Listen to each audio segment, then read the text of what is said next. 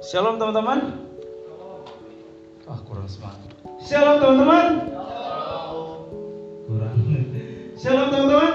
Mantap. Berikan kemuliaan buat Tuhan. Oke. Semua semangat mendengarkan firman Tuhan. Amin. Amin. Nah, pada malam hari ini kita akan belajar bersama-sama tentang identitas. Tetapi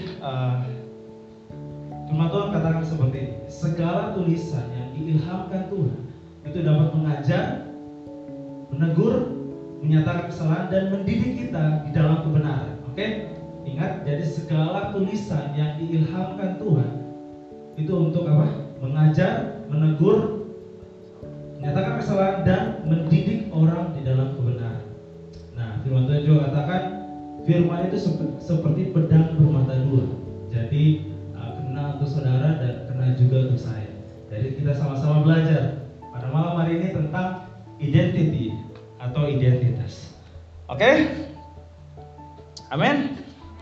Oke, okay, jadi apa sih artinya identitas? Jadi identitas itu artinya ciri-ciri atau keadaan khusus seseorang, bisa dibilang juga sebagai jati diri.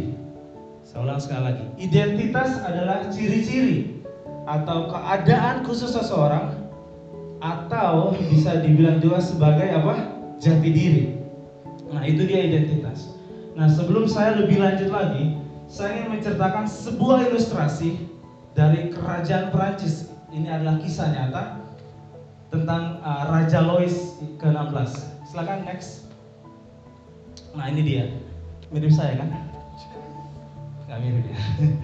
Nah, dia ini Raja Louis yang ke-16. Saya ingin ceritakan. Nah, jadi Raja Louis yang ke-16 ini telah digulingkan dari tahtanya, kemudian dia dipenjarakan. Nah, anaknya dia ini, putranya dia yang masih muda, dibawa oleh para pemberontak-pemberontak yang menggulingkan ayahnya.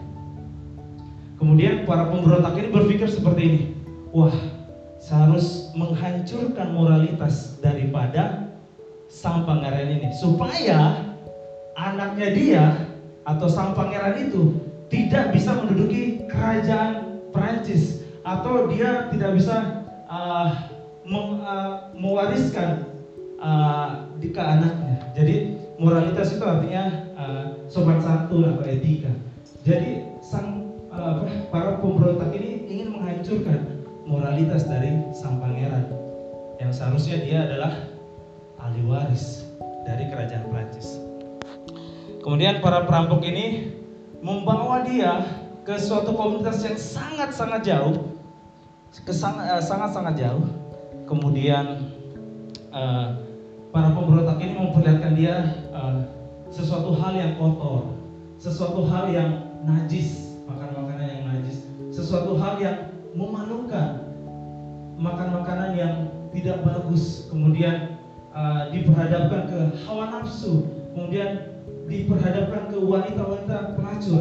Kalau dia hidup zaman sekarang apa? Wanita-wanita cabe-cabean maksudnya. Dibawa ke wanita-wanita cabe-cabean. Nah, terus dihadapkan kepada sikap tidak hormat, kemudian dihadapkan kepada sikap tidak percaya. Nah, intinya para pemberontak ini ingin menghancurkan moralitas dari sang pangeran, yaitu pangeran Raja Louis.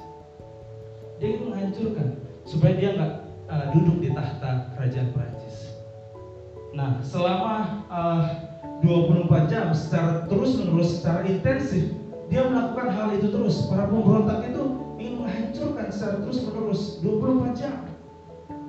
Nah, kagetnya adalah para pemberontak ini melihat kok sang pangeran ini tidak takluk dengan hal-hal yang negatif itu. Dia kaget, wah kok bisa ya? Pangerannya tidak bisa takluk dengan hawa nafsu, kemudian hal-hal yang kotor, hal-hal yang najis. Dia nggak takluk dengan hal-hal itu. Selama kurang lebih 6 bulan dia dikasih seperti itu terus hal-hal negatif, tapi dia tidak berubah.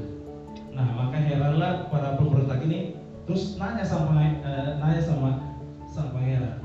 Dia tanya gini, kenapa engkau tidak takluk dengan hal itu? Kenapa engkau tidak melakukan hal demikian, bukankah itu akan memberikan kesenangan, betul? Bukankah itu akan memuaskan hawa nafsu, betul? Tetapi jawab pangeran seperti itu. Luar biasanya jawab pangeran seperti itu. Dia bilang gini, maaf, saya tidak bisa melakukan hal itu karena, maaf, saya tidak bisa melakukan hal itu karena saya dilahirkan sebagai seorang raja. Jadi dia dilahirkan sebagai seorang raja. Tahu kan kehidupan dari raja? Wah, luar biasa kalau hidup sebagai raja. Itu sopan santunnya tinggi sekali. Nah, jadi seperti ini teman-teman. Kenapa dia menolak hal-hal seperti itu? Karena sang pangeran Raja Louis ini tahu identitas dirinya dan tahu tujuan hidupnya secara pasti. Kemudian dia tahu dirinya siapa. Kemudian dia tahu untuk apa dia ada.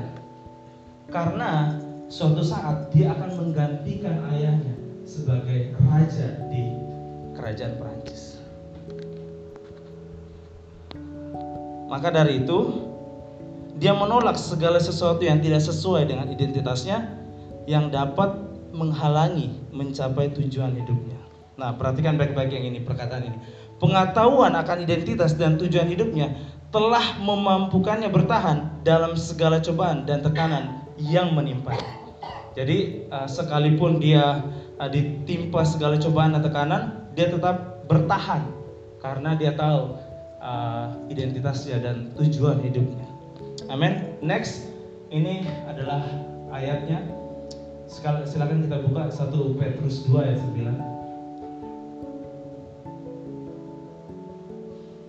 9. Siapa yang sudah hafal? Kalau bulan ini berbicara tentang identitas, pasti ayatnya ini terus dibaca. Oke, saya akan ini bacakan. Tetapi kamulah bangsa yang terpilih, imamat yang rajani, umat atau bangsa yang kudus, umat kepunyaan Allah sendiri, supaya kamu memberitakan perbuatan-perbuatan yang besar dari Dia, kemudian yang memanggil kamu keluar dari kegelapan kepada terangnya yang ajaib. Maka kita baca sama-sama ya, supaya teman-teman ingat. 3, 2, 1, ya.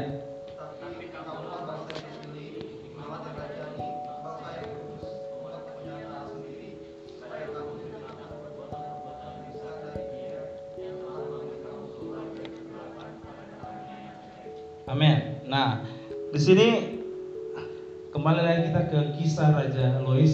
Jadi banyak orang gagal karena mereka tidak tahu identitasnya dan tujuan hidupnya. Betul? Mereka tidak tahu siapa dirinya dan untuk apa Allah memanggilnya. Akibatnya mereka mudah sekali diombang-ambingkan oleh arus dunia yang jahat dan terus-menerus berkubang dalam dosa. Nah, kalau di Galatia ayat 4 di Galatia 4 ayat 7 saya bacakan aja ya. Jadi kamu bukan lagi hamba, melainkan anak. Jikalau kamu anak, maka kamu juga adalah ahli-ahli waris oleh Allah. Amin. Jadi kita ini adalah ahli-ahli waris, atau kita ini adalah apa? Anak raja. Seperti yang diceritakan, seperti yang saya ceritakan tentang Raja Louis. Dia hidupnya tidak sembarangan. Dia hidupnya teratur. Dia hidupnya rapi. Dia hidupnya moralitasnya tinggi, attitude-nya tinggi, sopan santunnya bagus. Kalau seorang raja, pernah kan lihat kehidupan seorang raja? Itu nggak boleh bergaul sembarangan, nggak boleh sembarangan dia kemana-mana, nggak boleh sembarangan. Dia diatur, bangun tidur sampai dia tidur lagi, itu dia diatur, nggak boleh sembarangan. Nah kita sebagai anak raja, nah gitu juga kali ya, sebagai anak raja, kita intinya adalah kita melakukan kebenaran, yaitu firman Tuhan. Amin. Kita sebagai anak raja harus hidup sesuai dengan firman Tuhan. Itu adalah identitas kita, betul? Kemudian tujuan hidup kita apa? Dia tahu tujuan hidupnya. Suatu saat saya akan menggantikan ayah saya sebagai ahli waris dari kerajaan Perancis, betul? Nah, tujuan kita apa? Firman Tuhan katakan dalam Roma 8 ayat 29, di situ dikatakan apa? Hidup kita harus serupa dan segambar dengan Tuhan.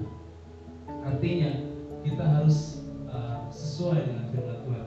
Kita harus hidup dalam kebenaran, betul? Jadi intinya teman-teman harus ingat identitas kita adalah sebagai anak raja. Kemudian tujuan hidup kita harus serupa dan segambar dengan Tuhan. Amin? Yang mengerti katakan amin. Next. Next. Tektok. Next. Aduh, kenapa dia? Oh, hilang. Oke. Okay. Nah, di situ dikatakan seperti ini teman-teman. Kamulah apa bangsa pilihan Allah. Firman Tuhan katakan Yohanes 15 ayat 16 di situ dikatakan apa? Akulah yang membeli kamu, bukan kamu yang membeli aku. Betul enggak?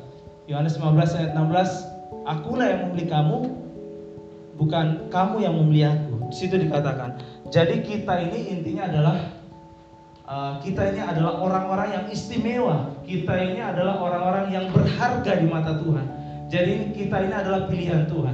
Sama-sama katakan, saya adalah pilihan Tuhan. Kurang keras. Saya adalah pilihan Tuhan. Saya istimewa di hadapan Tuhan. Nah, makanya dikatakan kamulah bangsa yang terpilih. Nah, kita ini adalah bangsa yang terpilih. Kedua adalah apa? Imamat yang rajani. Nah, imamat yang raja ini adalah kita ini sebagai imam. Kalau imam, kita layak datang ke tahta kasih karunia Tuhan, atau kita layak datang di altarnya. Betul? Jadi kemudian kita imam itu bertanggung jawab di dalam pelayanan. Semua di sini yang mana pelayanan? Angkat tangannya. Siapa aja yang pelayanan? Semua kita hampir semua di sini pelayanan. Kita ini sebagai imamat yang rajani. Jadi kalau kita melayani Tuhan, kita harus bertanggung jawab. Kita nggak boleh lalai dengan tanggung jawab kita, dengan pelayanan kita. Jadi pertama, imamat artinya kita layak datang ke hadiratnya. Kedua, kita bertanggung jawab dalam pelayanan. Itu artinya imamat yang rajani. Ketiga adalah bangsa yang kudus. Artinya apa? Dulunya kita adalah golongan orang berdosa, betul? Golongan orang berdosa. Tetapi ketika Yesus mati di atas kayu salib, kita telah ditebus oleh darahnya, maka darah Yesus bisa menyucikan kita, dan kita ini adalah orang-orang yang kudus di hadapan Tuhan. Betul? Betul, makanya dari itu kita harus hidup dalam kekudusan dan melakukan kebenaran. Kemudian yang terakhir, umat kepunyaan Allah sendiri. Nah, ini yang terakhir. Anda adalah umat kepunyaan Allah. Dahulu Anda adalah budak dari dosa yang harus menuruti segala keinginan yang jahat. Akan tetapi Kristus telah membeli Anda dengan harga yang lunas dibayar di atas kayu salib. Betul? Sekarang Anda telah menjadi milik Kristus. Karena itu jangan menghambakan diri Anda lagi kepada dosa, tetapi muliakan Allah melalui kehidupan.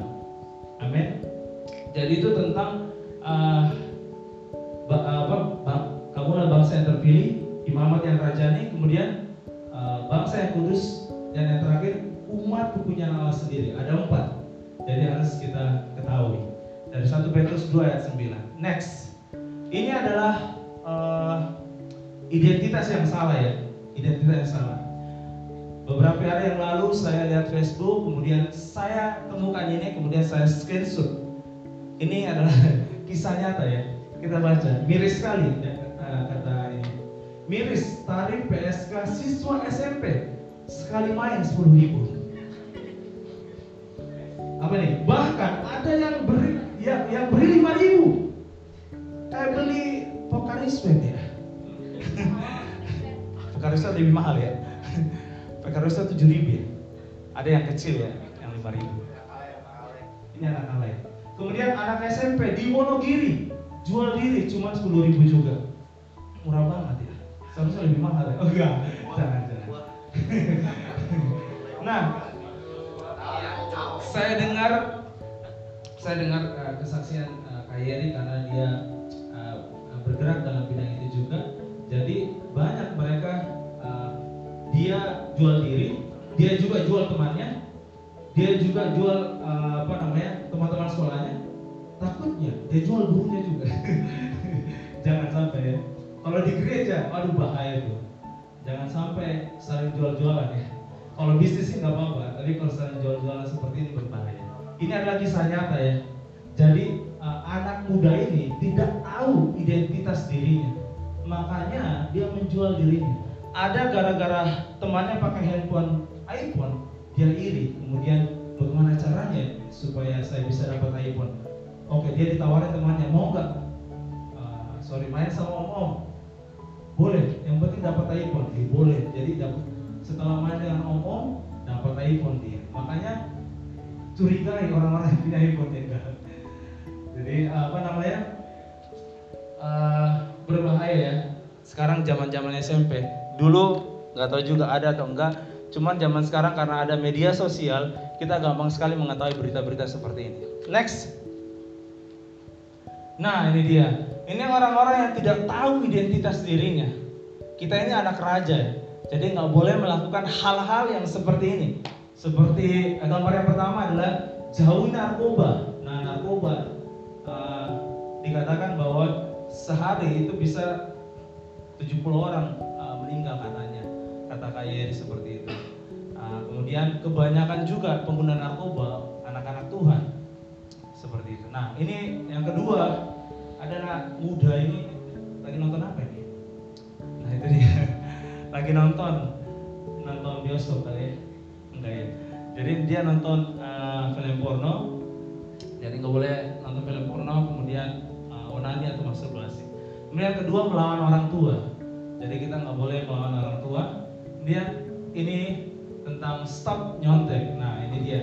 Di sini dikatakan nyontek adalah dosa. Ingat, mata Tuhan ada di segala tempat, mengawasi orang baik dan orang yang jahat. Nah, itu dia. Jadi kita mau belajar sama-sama. Nah, yang ini nih, anak kecil nih. Ini siapa nih? Anak bagong nih. Siapa ini? Adanya siapa? Nah, dia ini kisah nyata ya. Ini bukan diedit-edit anak kecil merokok terus bukan gitu. Dia kenapa bisa seperti ini? Dia bergaul dengan om, dengan orang-orang tua. Dia bergaul sama orang-orang tua. Nah, karena dia bergaul sama orang tua, dikasihlah rokok. Tahu nggak setiap hari dia habisin rokok berapa? Bisa 3 bungkus, bisa 3 bungkus, bisa 5 bungkus sehari. Itu orang tuanya stres kali ya. Tapi kalau dia nggak merokok, dia nangis. Kalau dia nggak merokok, dia nangis. Sampai dia diliput media. TV dalam dan luar negeri. Wih, keren ya, langsung terkenal ya gara-gara merokok. Orang Indonesia. Nah, stop free sex, kemudian tawuran. Ada di Bekasi Timur tuh pernah tawuran, terus ada 1 orang meninggal. Lagi pas waktu IMES lagi. Tawuran. Iya. Kemudian minum-minuman keras seperti itu. Nah, dulunya saya juga seperti itu. Jadi merokok, saya merokoknya nggak pasif tapi aktif, bisa dibilang aktif. Karena kalau lagi nongkrong seperti ini, yang ngabisin rokoknya saya yang ngabisin. Kemudian kalau mabuk-mabuk, jerah kalau mabuk-mabuk, pengen muntah. Terus minumannya murahan lagi, topi miring kan, murahan itu. Jadi pernah tidur di got gara-gara gara-gara minum dan lain sebagainya, pernah minum obat-obat terlarang dan lain sebagainya. Ya seperti itu. Jadi intinya adalah dia nggak tahu identitasnya dan dia nggak tahu tujuan hidupnya. Next. Nah, jadi ada 4 yang saya ingin bagikan sama teman-teman pada malam hari ini. Ada 4.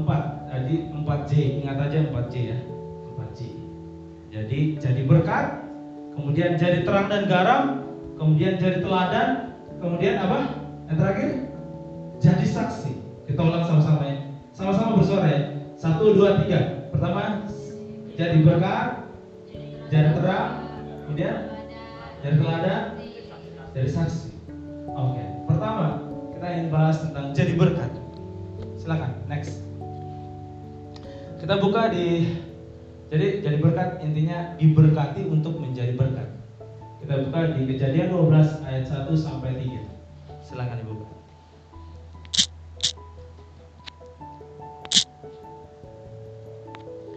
Kejadian 12. Kejadian 12.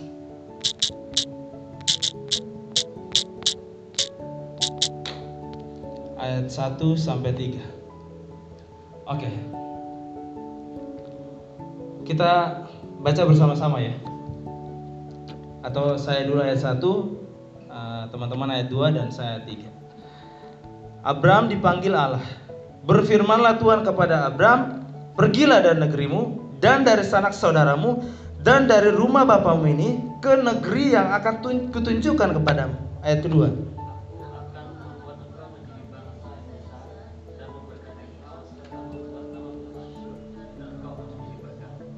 Ayat ketiga, aku akan memberkati orang-orang yang memberkati engkau dan mengutuk orang-orang yang mengutuk engkau, dan olehmu semua kaum di muka bumi akan mendapat berkat.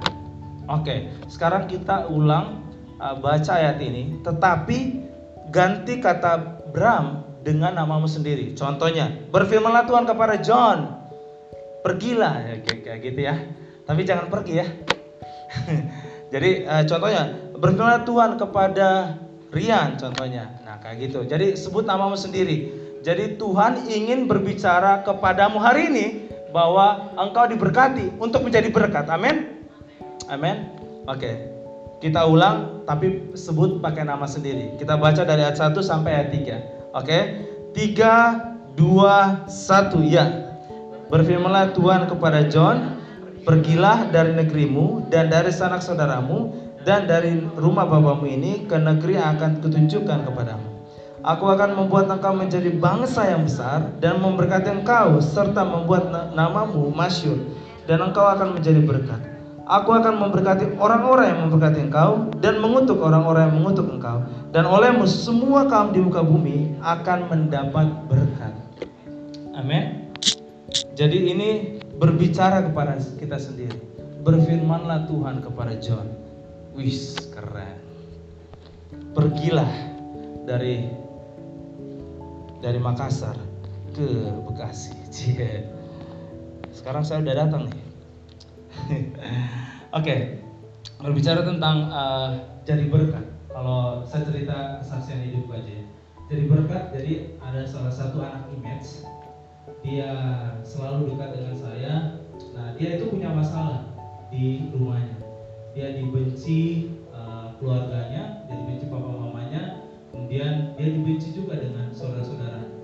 Kemudian di lingkungannya juga dia kayak tertolak gitu, tertolak. Jadi sekitarnya menolaki, sampai dia datang kepada saya, kemudian nginap juga rumah saya. Terus dia cerita semua hal yang dia alami dalam hidup. Kemudian dia bilang sama saya, Kak, orang-orang sekitar saya benci semua saya, terus tidak peduli, tidak care dengan saya. Rasanya putus asa dan pengen bunuh diri aja, dia bilang gitu. Ngapain saya hidup kalau seperti ini gitu? Dia bilang seperti itu. Kemudian lama saya bergaul seperti itu secara terus menerus. Kemudian saya merasa diberkati karena dia bilang seperti itu. Waktu di Jalan Kartini saya traktir dia makan gado-gado. Dia bilang gitu. Dia gado-gado doang ya. Dia bilang seperti ini, Kak, makasih ya. Karena sudah lama saya jalan sama dia. Kemudian dari mulutnya sendiri dia bilang seperti ini, Kak, makasih ya, udah care dengan saya. Kalau nggak ada kakak, siapa lagi yang peduli dengan saya? Dia bilang seperti itu. Siapa lagi kalau bukan kakak? Laki-laki. Satu sama. Jadi siapa lagi dia bilang gitu kalau nggak ada kakak. Jadi saya merasa kata-kata dia memberkati hidup saya. Karena saya sudah diberkati, saya juga ingin memberkati dia seperti itu, dari dia sendiri. Nah, kesaksian berikutnya, saya sudah jadi guru agama di salah satu sekolah yang dia bagus, sekolah ini SMK, lupa lagi nama sekolahnya. Jadi SD, 1 SMP, sudah 2 bulan saya ngajar di situ. Nah, waktu pertama kali saya datang, kemudian menghadap kepada gurunya, saya bilang, Mas, saya panggil aja Pak, dia bilang, Pak, mau digaji berapa? Dia bilang gitu. Saya bilang, Bu, gak usah digaji, sudah. Karena dalam hati saya, tujuan saya ngajar bukan untuk cari uang, tapi tujuan saya untuk ngajar. Kalau bisa saya jangkau orang-orang di situ, orang-orang di sekolah. Ya gitu. Nah, saya jangkau orang-orang di situ. Makanya waktu terima gaji dari situ, mau traktir orang pun gitu. Jadi kasih aja ke persembahan gereja, saya kasih ke persembahan gereja. Intinya tujuan saya memberkati orang-orang seperti itu. Karena saya sudah berkati, saya juga ingin memberkati. Kemudian tentang pelayanan, mengucap syukurlah pelayanan. Karena di Bekasi Timur saya sudah 4 atau 5 tahun saya pelayanan. Nah itu saya bertanggung jawab di semua segala sesuatunya di Bekasi Timur.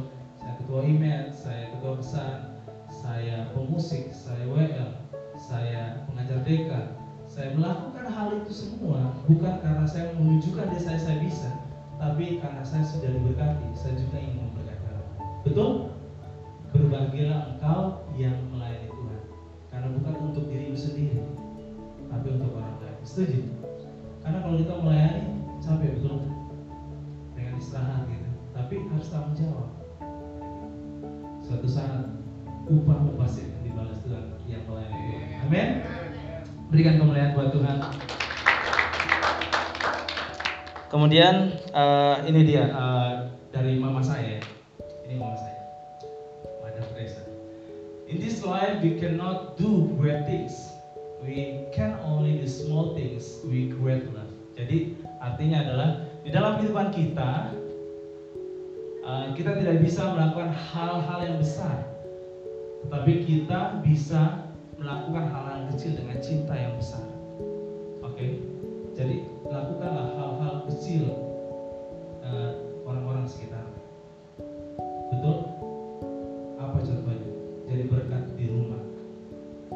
Kalau sudah sudah makan cuci piring, hal-hal kecil aja. Tapi kalau lakukan dengan setia, kemudian bangun tidur rapi tempat tidur dan lain sebagainya. Kemudian di sekolah jangan berantem, jangan jadi anak sok-sokan gitu kan. Apa itu bahasa sok-sokan? Nah, jadi lakukanlah hal-hal yang kecil karena itu bisa berdampak hal yang besar. Kemudian next, ya yang kedua kita akan bahas. Selama kan waktunya sampai jam 10 bisa. Yang kedua, Oke, jadi terang dan garam. Pertama saya ingin bahas tentang jadi terang. Gak usah dibuka ayatnya ya, udah tahu lah. Udah tahu ya, udah tahu.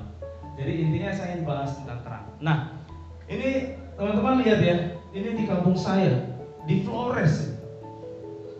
Di Flores Maumere, itu kampung saya. Nah, di situ tidak ada lampu.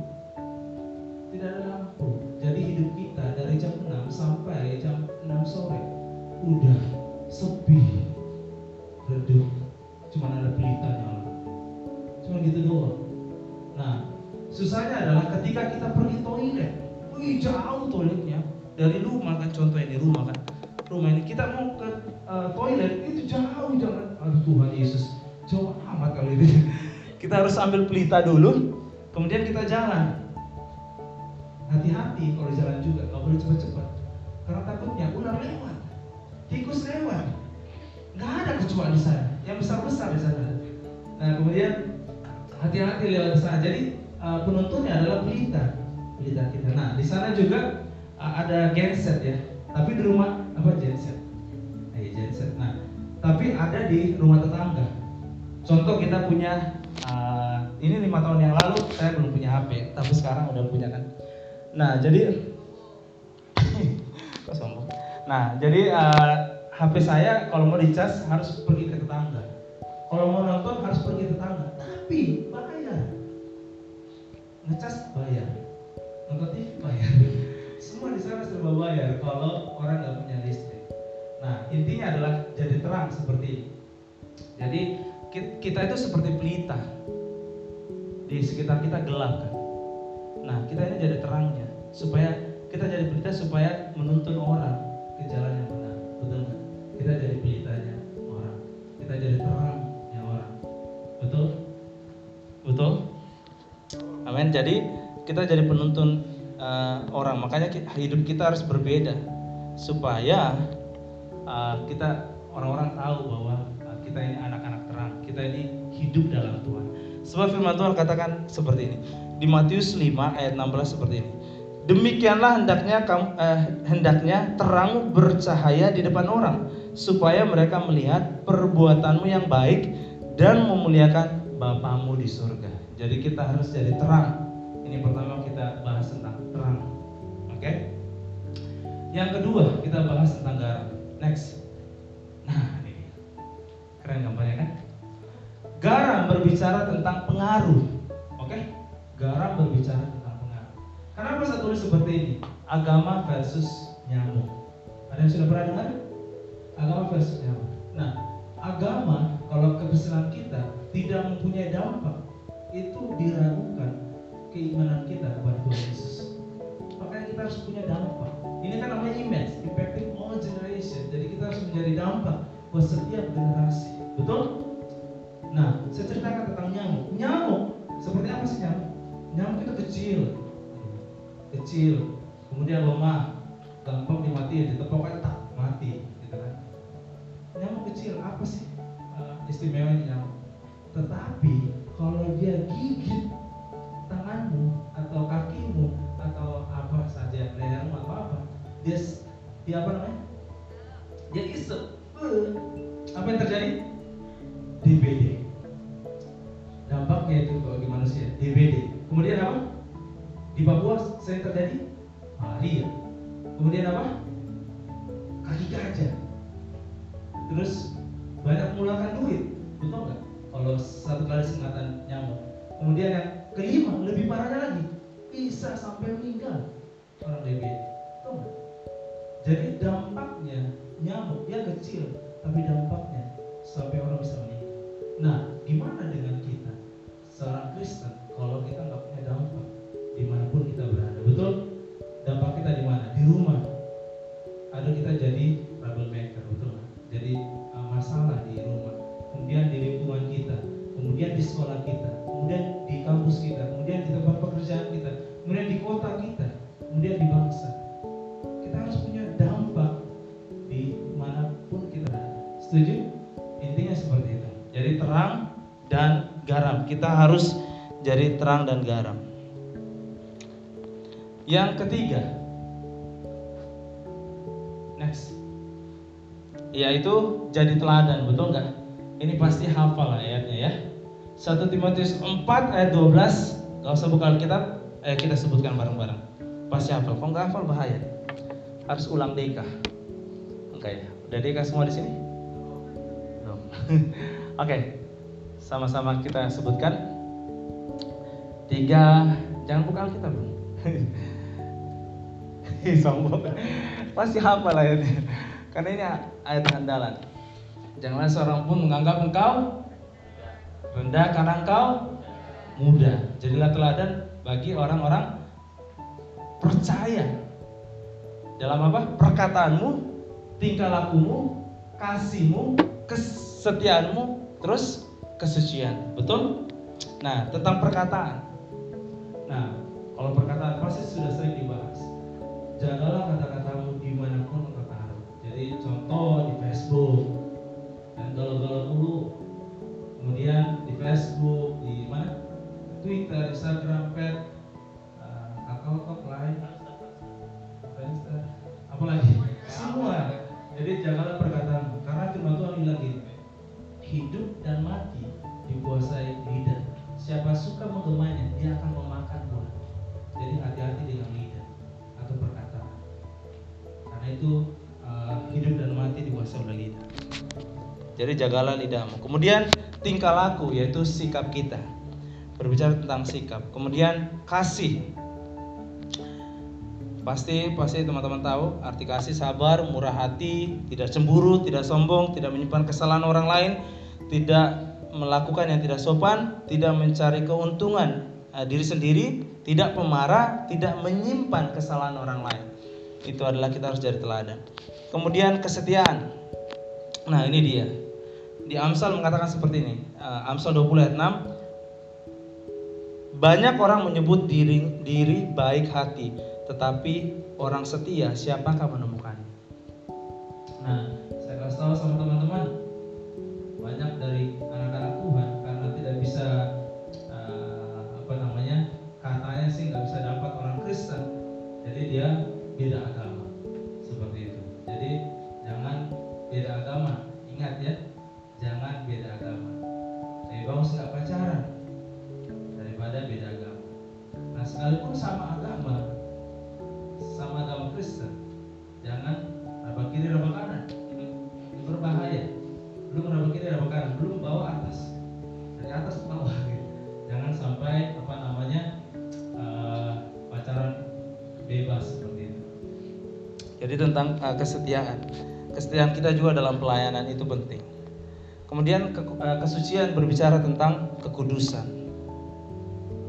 Next, yang ini dia kata-katanya. Jadi attitude is little things but can make big differences. Nah, artinya sikap adalah suatu hal yang kecil tetapi dapat menciptakan perbedaan yang besar. Jadi kita harus jadi teladan sikap kita supaya dari hal-hal yang kecil kita lakukan bisa menciptakan perbedaan yang besar. Yang keempat adalah jadi saksi. Oke, ini dia. Nah, kita buka Kisah Rasul 1 ayat 8. Kita buka.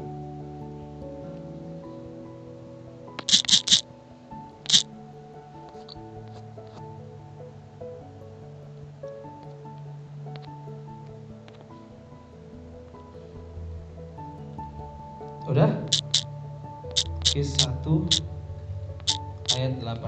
Kisah 1 ya. Kita baca bersama-sama. 3, 2, 1 ya.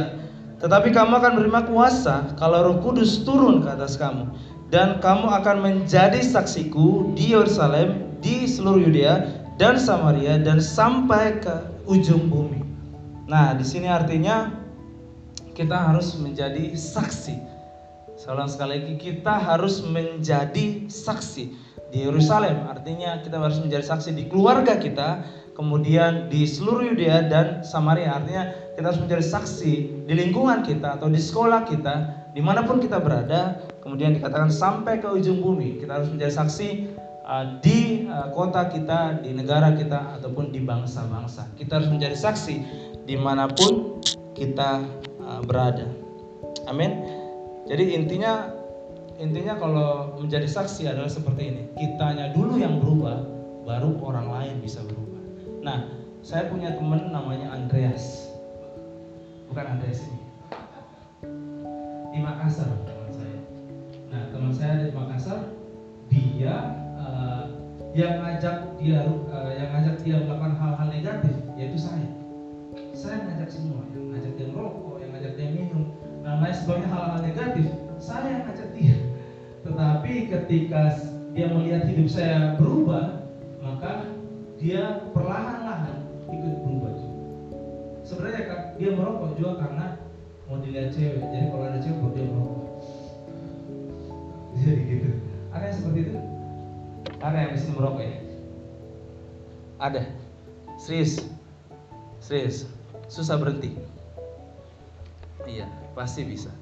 Saya adalah rokok pasif dulu. Aktif. Susah banget berhenti. Setelah makan itu, kalau sesudah makan, aduh, ingatnya rokok mulu. Tapi bisa berhenti karena kenal Tuhan juga. Kenal Tuhan dan harus didoain. Oke, sebentar didoain ya, bro. Kemudian intinya jadi saksi adalah melalui kehidupan kita ada orang lain mengenal Tuhan, ada orang lain bertobat melalui kehidupan kita. Amin. Nah, ada orang bilang begini, "Kak, saya nggak bisa bersaksi. Sekarang saya tanya, kalau ngejelekan orang lain bisa nggak? Pasti kalau ngejelekin orang lain bisa, ngejudge orang lain. Makanya Mother Teresa bilang gini, if you judge people, you have no time to love them. Jadi jika engkau menghakimi orang, kamu tidak punya waktu untuk mengasihinya. Betul? Jadi lebih bagus kita mengasihi orang lain daripada kita menjudge orang lain. Kita adalah orang yang paling pintar kalau menghakimi orang lain, padahal kita nggak lihat diri kita. Betul? Kemudian tentang amanat agung. Kenapa kita harus menjadi saksi? Karena Yesus sendiri yang mengatakan, pergilah, jadikanlah semua bangsa muridku, dan baptislah mereka dalam nama Bapa, Putra, dan Roh Kudus, dan ajarkan mereka segala sesuatu yang telah kuajarkan kepadamu, dan aku akan menyertai engkau sampai ke ujung bumi. Itu di Matius 28 ya, ayat 19 sampai 20. Nah, dikatakan seperti itu, kita harus menjadi saksi. Nah, saya bercerita tentang ada mungkin pernah saya saksikan juga, jadi namanya Riri. Dia kalau ke sekolah juga pakai hijab ya. Nah dia sekarang dia pakai hijab, dia tetap cinta Yesus. Jadi dia rajin ke IMES, datang ke IMES. Kemudian sekarang dia sudah ikut TK, dia sudah selesai ikut TK, sekarang dia sudah pelayanan. Nah kemudian waktu sebelum dia awal-awalnya itu saya doakan dia terima Tuhan Yesus secara pribadi dalam hidupnya. Nah ketika saya doakan, dia nangis terus. Dia bilang, oke Kak, saya akan berubah dan saya ingin kenal Tuhan Yesus, karena tidak ada jalan menuju keselamatan, hanya Tuhan Yesus. Betul? Saya juga kalau di teman-teman saya, kan teman-teman saya banyak pakai hijab juga di kampus, saya biasa ditanya kan karena Kristen, Yesus itu gimana? Saya bilang, tanpa Yesus kamu tidak akan masuk dalam kerajaan surga. Jadi karena Yesus itu ada jalan, kebenaran, dan hidup. Tanpa Yesus kau tidak bisa masuk dalam surga. Seperti itu aku bilang. Nah, yang berikutnya ada juga yang anak image sering datang, diajak juga sama Gaby. Dia sering datang ke image. Kemudian ketika dia didoakan terima Tuhan Yesus, dia nangis. Kemudian waktu itu dia bilang pengen dibaptis, cuman sekarang mungkin kurang ditolak. Kemudian ada orangnya di sini. Boleh maju ke depan? Gak mau. Maju ke depan. Kenapa? Nah, dia perkenalkan namanya Ayu. Tepuk tangan dong. Nah, Ayu ini kalau di sekolah juga dia pakai hijab, gitu kan? Dia pakai.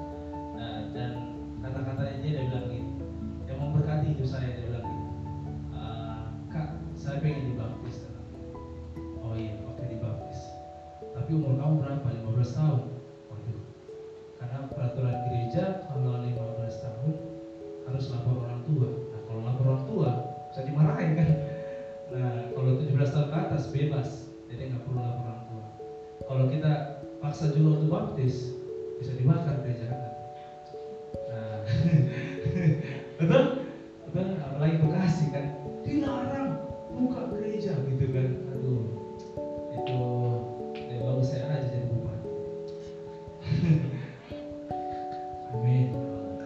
Nah, jadi Ayu ini saya bilang gini, saya pengen dibaptis kan? Terus tapi Kak, masalahnya gini, kalau saya pakai hijab terus saya sudah dibaptis, gimana menurut Kakak? Langsung dia secara refleks dia bilang gini, yang penting kan cinta Yesus kan. Cie, tepuk tangan dong buat Ayu. Serius, kalau lihat aja, pergi aja ke sekolah yang saya ngajar, dia pasti pakai hijab ya, mau bersaksi. Sebentar, saya doakan ya. Nah, jadi intinya adalah kita harus bersaksi dimanapun kita berada. Betul? Dia bilang, ayo maju, sini maju. Dia bilang mana dia? Oke. Nah, supaya ini adalah penghujung dari acara kita. Dia namanya Ayu. Nama lengkapnya apa? Ayu apa? Muhammad. Indonesia apa namanya? Rahayu Octavia. Dia nggak tahu kalau saya nantinya suruh dia maju. Makanya saya paksa dia untuk datang supaya dia apa namanya, saya ajak dia untuk ke depan. Nanti kita akan doakan bersama-sama. Jadi dia belum terima Tuhan Yesus secara pribadi, tapi dia sudah cinta Yesus.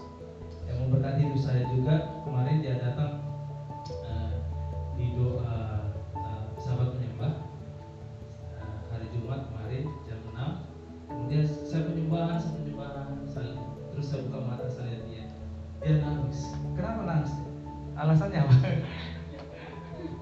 Dia nangis. Hah? Kasar dong, kasar teman-teman. Tuh.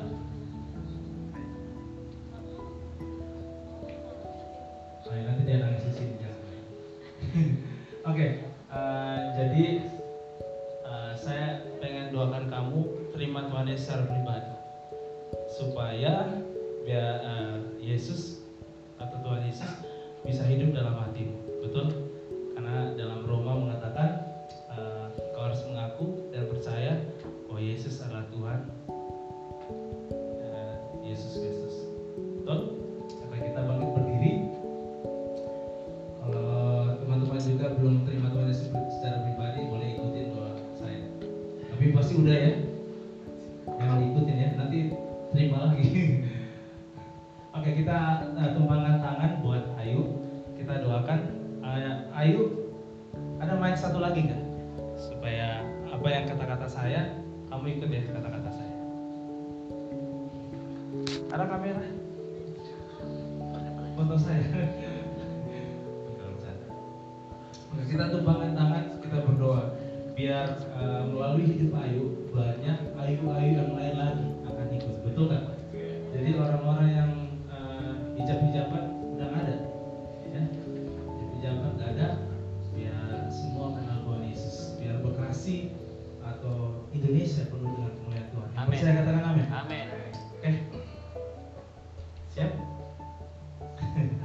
Kita tutup mata, kita berdoa untuk kalian. Ikuti kata-kata saya. Bapa dalam surga, aku mengucap syukur Tuhan. Aku bisa mengenal Engkau melalui temanku Gaby dan teman-teman gereja. Aku mengucap syukur. Aku tahu bahwa Engkaulah Tuhan dan Raja dalam kehidupanku. Aku mengaku Tuhan segala dosa-dosa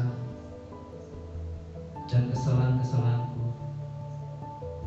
yang aku lakukan di waktu yang lapang. Dan aku percaya pada hari ini,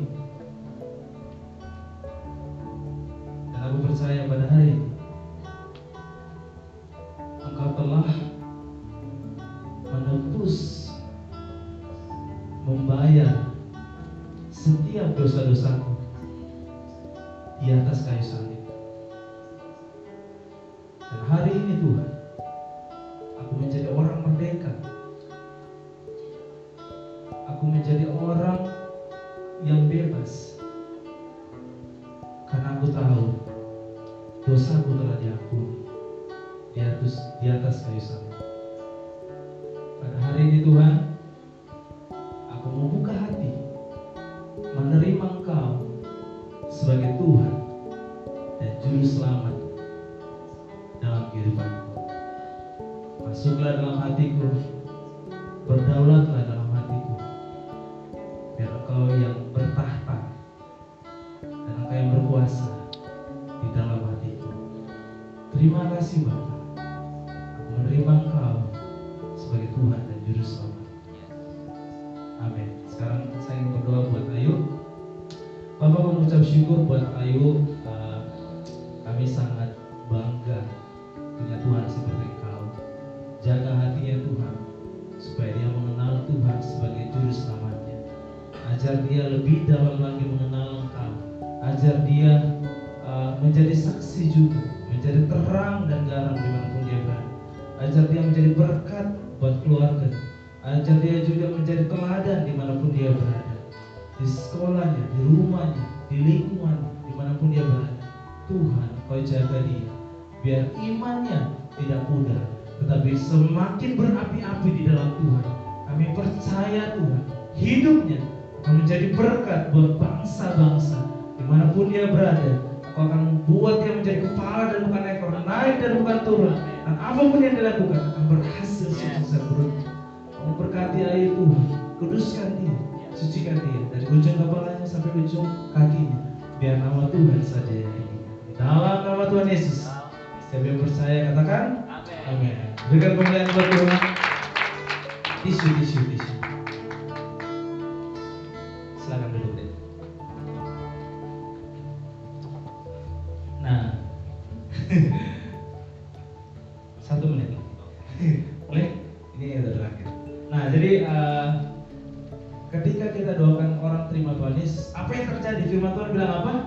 Malaikat sorga semuanya bersorak-sorai memuji Tuhan. Ini dalam Alabro pasti kalian nggak tahu, tapi firman Tuhan mengatakan seperti itu. Malaikat di sorga bersorak-sorai karena ada satu orang berbalik kepada Tuhan. Amin. Berikan kemuliaan buat Tuhan.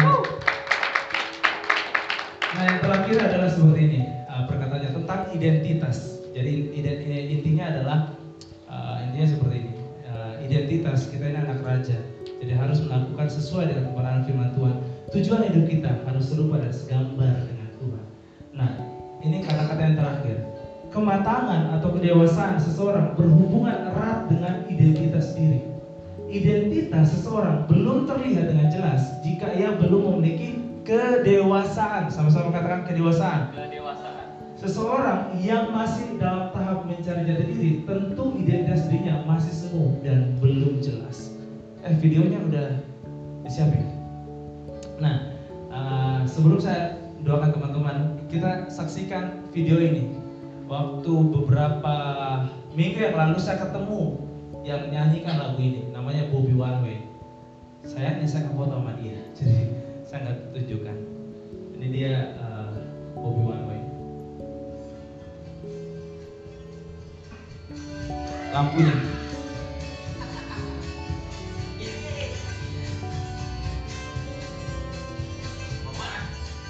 Atau kenceng ini.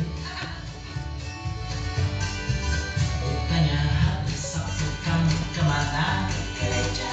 Tanya hati Minggu kamu kemana? Ke gereja. Tiap minggu kamu pergi ke gereja, tapi mengapa hidupmu nggak berbeda? Tiap minggu kamu pergi ke gereja, tapi hati dan mulutmu nggak dijaga. Tanya hati kamu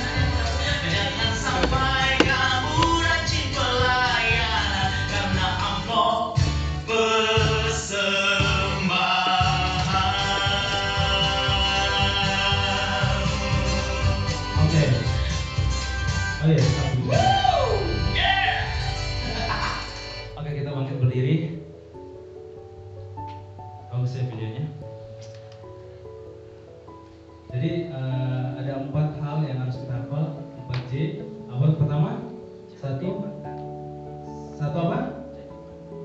Udah lupa ya. Satu apa? Kok nggak kompak? Satu apa?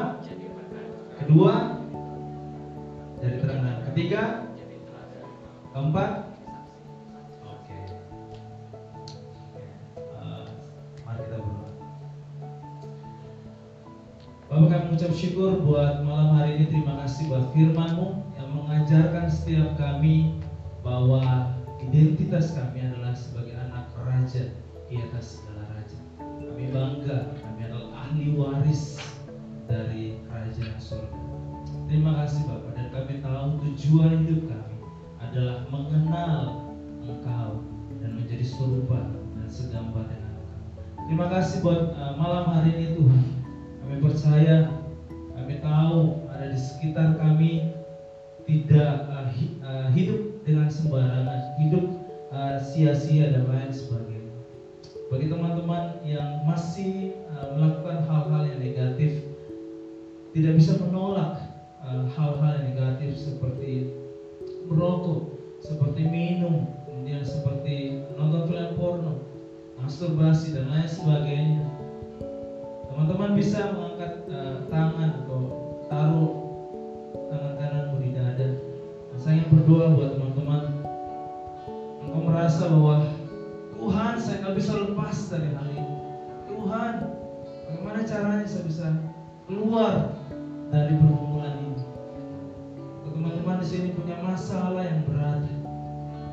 Kau harus tahu satu hal, engkau adalah anak raja.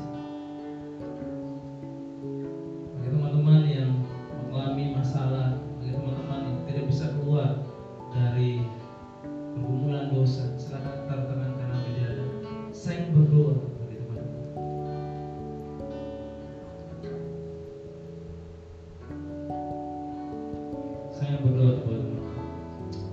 Surga bagi teman-teman yang mengangkat tangan atau menaruh tangan kanannya di dada.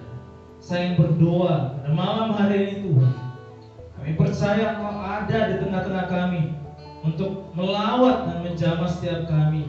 Kami percaya apapun ikatan kami, apapun dosa yang kami lakukan, kami percaya Tuhan pada hari ini Tuhan sudah pulihkan.